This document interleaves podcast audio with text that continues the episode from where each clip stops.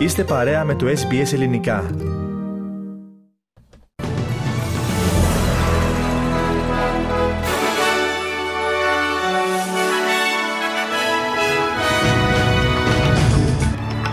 Η νομοθεσία για τις εργασιακές σχέσεις αναμένεται να περάσει σήμερα από το Κοινοβούλιο.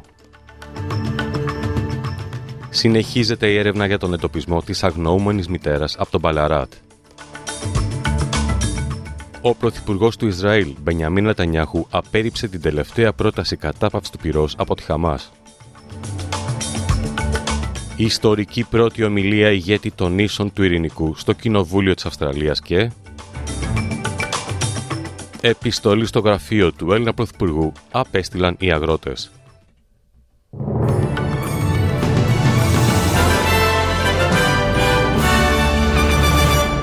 Ακούτε το κεντρικό δελτίο ειδήσεων του ελληνικού προγράμματος της ραδιοφωνίας Ες Μπι Ες. Στο μικρόφωνο ο Χρήστος Καλέμης. Η νομοθεσία για τις εργασιακές σχέσεις αναμένεται να περάσει σήμερα από το Κοινοβούλιο. Το νομοσχέδιο για το κλείσιμο των παραθύρων επαναπροσδιορίζει την περιστασιακή απασχόληση. Το δικαίωμα αποσύνδεσης, το οποίο εμποδίζει την τιμωρία των εργαζομένων για την αγνόηση της εργασιακής αλληλογραφίας στον προσωπικό τους χρόνο, προσθέτηκε στο νομοσχέδιο για να εξασφαλίσει την υποστήριξη των ανεξάρτητων και των πρασίνων. Ο Υπουργός Δεξιοτήτων και Κατάρτισης, Μπρέντον Οκόνορ, υπό το δικαίωμα του προσωπικού χρόνου, αντικατοπτρίζει αυτό που ήδη συμβαίνει στους περισσότερους χώρους εργασίας. Some employers, a minority... Uh, have treated workers as if they're on call twenty-four hours a day without extra payment. That's unfair. That's unreasonable. This legislation will enshrine what happens in good workplaces. And overwhelmingly, most employers treat their staff very, very well and wouldn't expect them to do that. But we should not allow rogue employers to do the wrong thing here. Η αστυνομία της Βικτόριας συνεχίζει σήμερα για πέμπτη μέρα τις έρευνες για τον εντοπισμό της αγνοούμενης μητέρας Σαμάνθα Μέρφι από τον Μπαλαράτ East. Δημοσιοποίηση υλικού από κάμερες ασφαλείας δείχνουν την, την πενήντα ενός ετών γυναίκα να τρέχει προς το τοπικό της πάρκο στις τέσσερις Φεβρουαρίου γύρω σε εφτά το πρωί. Χιλιάδες μέλη της, της κοινότητας έχουν ενταχθεί σε μια ομάδα του Facebook αφιερωμένη στην αναζήτησή της, με πολλούς εξ αυτών να βοηθούν τις υπηρεσίες έκτακτης ανάγκης. Η αστυνομία απευθύνει έκκληση προς τους κατοίκους περιοχής να, να επανεξετάσουν οποιαδήποτε εικόνα από κάμερες κλειστού κυκλώματος παρακολούθησης. Ο Υπουργός Εξωτερικών των ΗΠΑ, Άνθονι Μπλίνκεν, δηλώνει ότι μια συμφωνία κατάπαυσης του πυρός μεταξύ του Ισραήλ και της Χαμάς εξακολουθεί να είναι πιθανή. Ο κύριος Μπλίνκεν βρίσκεται στο Ισραήλ. Ο Πρωθυπουργός του Ισραήλ, Μπενιαμίν Νετανιάχου, απέρριψε την τελευταία πρόταση κατάπαυσης του πυρός από τη Χαμάς, η οποία πρότεινε την απελευθέρωση όλων των ομήρων με αντάλλαγμα εκατοντάδες Παλαιστινίους φυλακισμένους. Ο κύριος Μπλίνκεν είπε ότι η απάντηση της Χαμάς δημιουργεί χώρο για την επίτευξη συμφωνίας. We had uh, an opportunity today to discuss with the Israeli government the response that Hamas sent last night to the proposal that the United States, Qatar and Egypt uh, had put together uh, to bring the remaining hostages home. And... Ο Πρωθυπουργός της Παππούα Νέας Γουινέας, Τζέιμς Μάραπε, εκφώνησε λόγο στο Κοινοβούλιο της Αυστραλίας. Στην πρώτη ομιλία στο Κοινοβούλιο από ηγέτη των νησιών του Ειρηνικού, ο κύριος Μάραπε αναγνώρισε την κοινή ιστορία των δύο εθνών, ενώ παράλληλα αναφέρθηκε στη μελλοντική συνεργασία. Η Παππούα Νέα Γουινέα απέκτησε την ανεξαρτησία της από την Αυστραλία το χίλια εννιακόσια εβδομήντα πέντε. Ο κύριος Μάραπε δήλωσε ότι ελπίζει ότι η Αυστραλία θα συνεχίσει να στηρίζει τον κοντινότερο της γείτονα. I ask you, do not give up on Papua New Guinea.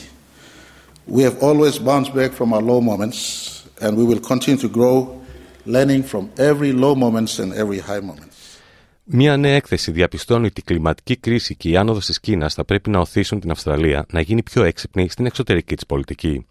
Η έκθεση συντάχθηκε από το Think Tank Asia Pacific Development Diplomacy and Defense Dialogue, παρουσιάστηκε από την Υπουργό Εξωτερικών Penny Wong και τον Simon Birmingham του συνασπισμού. Προτείνει ότι η εμπλοκή της Αυστραλίας με τον κόσμο δεν μπορεί να αφαιθεί αποκλειστικά στα Υπουργεία Εξωτερικών και Άμυνας. Η κυρία Wong είπε ότι υπάρχει αυξανόμενη διακομματική υποστήριξη για την ιδέα μιας προσέγγισης της διεθνούς πολιτικής από το σύνολο του έθνους. For this to be successful, it must happen at all levels, not just on the world stage, but here, domestically, in our parliament, in our communities, in our businesses, in boardrooms. Η ανακουφιστική φροντίδα της Βικτόριας εγκαινιάζει ένα νέο, κρατικά χρηματοδοτούμενο πρόγραμμα με την ονομασία Αξιοπρεπής και Σεβαστές Αποφάσεις. Η πρωτοβουλία περιλαμβάνει ολοκληρωμένους πόρους για την εκπαίδευση των οικογενειών και των υπεύθυνων λήψης αποφάσεων ατόμων που ζουν σε γυροκομεία, σχετικά με αποφάσεις για τη θεραπεία και τη φροντίδα των αγαπημένων τους προσώπων. Σήμερα θα πραγματοποιηθεί η πρώτη συνάντηση σε χώρο του ξενοδοχείου The Pullman, Melbourne on the Park. Μια από τις ομιλήτριες είναι η Νόλα Χόρν, η οποία θα μοιραστεί την εμπειρία της από τη φροντίδα του εκλειπώντος συζύγου της, καθώς ο Χένρι, πρώην γενικός γιατρός, διαγνώστηκε με άνοια. Ο σύμβουλος Εθνικής Ασφάλειας των ΗΠΑ, Τζέικ Σάλιβαν, αναφέρει ότι τα μέλη του ΝΑΤΟ προειδοποίησαν την Ουγγαρία να μην καθυστερήσει περαιτέρω την ένταξη της Σουηδίας στη στρατιωτική συμμαχία. Ο κύριος Σάλιβαν άφησε να εννοηθεί ότι η υπομονή των ΗΠΑ εξαντλείται. We heard security advisor after security advisor say that it's past time for Sweden to get in and to directly address the representative from, from Hungary to say, indeed, they are the last and it's um, you know, a matter of credibility and obligation that they take. Στην Ελλάδα, επιστολή στο γραφείο του Πρωθυπουργού Κυριάκου Μητσοτάκη απέστειλαν οι αγρότες. Στο υπόμνημά τους διατυπώνουν εννέα βασικά αιτήματα που αφορούν τη μείωση του κόστους παραγωγής, την επαναδιαπραγμάτευση της κοινής αγροτικής πολιτικής, αλλά και έργα υποδομής για την αντιπλημμυρική θώραξη της χώρας. Η επιστολή περιλαμβάνει και ξεχωριστό παράρτημα για τις καταστροφές στη Θεσσαλία, με το οποίο οι αγρότες ζητούν να τους κοινοποιηθεί ένα σαφές χρονοδιάγραμμα της αποστράγγισης των πλημμυρισμένων χωριών και χωραφιών. Παραμένουμε στην Ελλάδα. Παθρακωμένος μέσα στο αυτοκίνητό του στη Μάνδρα, βρέθηκε επιχειρηματίας, ο οποίος δέχτηκε δολοφονική επίθεση μόλις διακόσια μέτρα από το σπίτι του. Σύμφωνα με τα όσα έχουν γίνει έως τώρα γνωστά, οι δράστες επέβαιναν σε μοτοσυκλέτα και ο συνεπιβάτης φαίνεται ότι ήταν εκείνος που γάζωσε το πενηνταεννιάχρονο. Ο επιχειρηματίας δέχτηκε τουλάχιστον δεκαπέντε πυροβολισμούς, καθώς έχουν βρεθεί δεκαπέντε τουλάχιστον κάλικες από Καλάσνικοφ. Στη συνέχεια, οι δράστες πέταξαν στο εσωτερικό του αυτοκινήτου του θύματος το Καλάσνικοφ και έβαλαν φωτιά στο όχημα με αποτέλεσμα να παθρακωθεί ο πενηνταεννιάχρονος που ήταν έμπορος κρεάτων.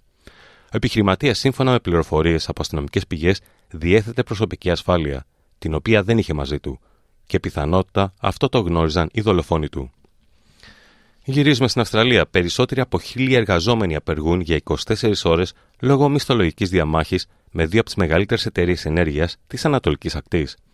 Το Συνδικάτο Ηλεκτρολόγων έχει εμπλακεί σε μια μάχη για τους μισθούς με τους γίγαντες της μεταφοράς και διανομής ηλεκτρικής ενέργειας TransGrid και Endeavour Energy. Το συνδικάτο πιέζει για ετήσια αύξηση των μισθών κατά οκτώ τοις εκατό σε βάθος τριετίας και υποστηρίζει ότι οι μισθοί στην Endeavour έχουν αυξηθεί κατά δέκα κόμμα πέντε τοις εκατό από το δύο χιλιάδες δεκαεννέα και κατά οκτώ τοις εκατό στην TransGrid, ενώ ο πληθωρισμός έφτασε δεκαοκτώ τοις εκατό την ίδια περίοδο. Ο πολιτιακός γραμματέας του Συνδικάτου Ηλεκτρολόγων, Alan Hicks, είπε ότι η απεργία θα κλιμακωθεί αν δεν υπάρξει συμφωνία για τους μισθούς που θα ανταποκρίνεται στον πληθωρισμό. The uh, industrial action that we're taking a message clearly to Endeavour Energy to send them a bit of a message that you as the workers that are responsible for going out every single day of the week in all sorts of weather conditions to make sure we've got a safe. Ο συντονιστής ανθρωπιστικής βοήθειας των ΗΠΑ αναφέρει ότι τουλάχιστον είκοσι πέντε εκατομμύρια άνθρωποι στο Σουδάν έχουν επίγουσα ανάγκη βοήθειας λόγω του εμφυλίου πολέμου στη χώρα. Ο οργανισμός Ηνωμένων Εθνών απευθύνει έκκληση για έξι κόμμα δύο δισεκατομμύρια δολάρια για τη χρηματοδότηση επιχειρήσεων στη χώρα και σε γειτονικές χώρες που φιλοξενούν πρόσφυγες. Μιλώντας στη Γενέβη, ο Μάρτιν Γκρίφιτς είπε ότι τα διεθνή μέσα μαζικής ενημέρωσης δεν καλύπτουν επαρκώς τη σύγκρουση. Σε μία νέα έκθεση, περνάμε σε ένα άλλο θέμα, του Συμβουλίου για το Κλίμα διαπίστωσε ότι το ασταθές καλοκαίρι της Αυστραλίας με τις θανατηφόρες πλημμύρες, τους καύσονες και τις πυρκαγιές είναι ένα σημάδι ότι ο πλανήτης θερμαίνεται γρήγορα. Το καλοκαίρι του δύο χιλιάδες είκοσι τρία δύο χιλιάδες είκοσι τέσσερα περιλάμβανε τους τρεις ξηρότερους μήνες της χώρας που έχουν καταγραφεί ποτέ, από τον Αύγουστο έως τον Οκτώβριο, ενώ ακολούθησε ένας μήνας με βροχοπτώσεις ρεκόρ στις ανατολικές πολιτείες. Η Ευρωπαϊκή Επιτροπή συνιστά μείωση των εκπομπών ρήπων κατά ενενήντα τοις εκατό έως το δύο χιλιάδες σαράντα. Ο Ευρωπαίος Επίτροπος για το Κλίμα, Wopke Hoekstra, είπε ότι η ανάληψη τέτοιας δράσης θα βοηθήσει την Ευρώπη να δείξει το δρόμο για τον υπόλοιπο κόσμο.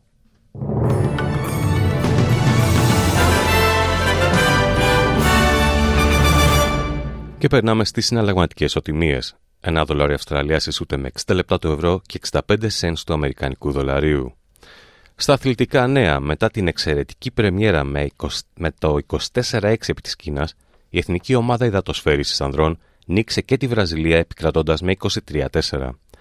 Της Εθνικής Ομάδας αρκεί πλέον μια ισοπαλία με τη Γαλλία για την πρωτιά του ομίλου που οδηγεί στους οκτώ του Παγκοσμίου Πρωταθλήματος της Ντόχα.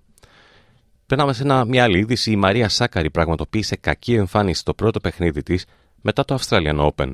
Στην πρεμιέρα της στο Μούντο Μπάλα Αμπου Ντάμπι Open γνώρισε βαριά ήττα με έξι δύο έξι ένα από τη Ρουμάνα Σωράνα Κυρστέα.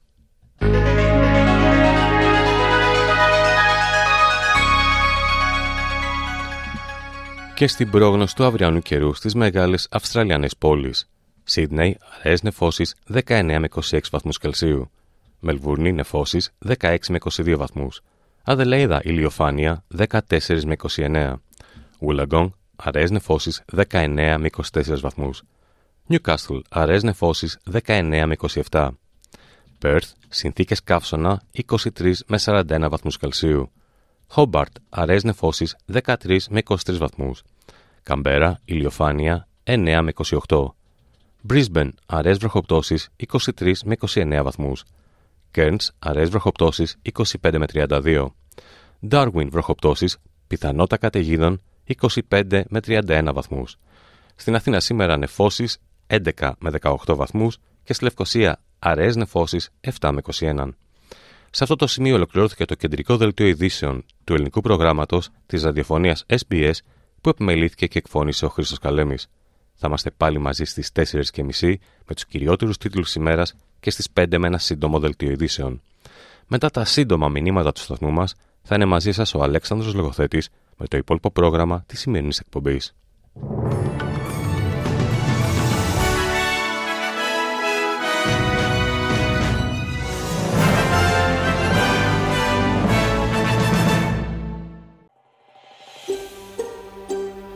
Θέλετε να ακούσετε περισσότερες ιστορίες σαν και αυτήν? Ακούστε στο Apple Podcast, στο Google Podcast, στο Spotify ή οπουδήποτε ακούτε podcast.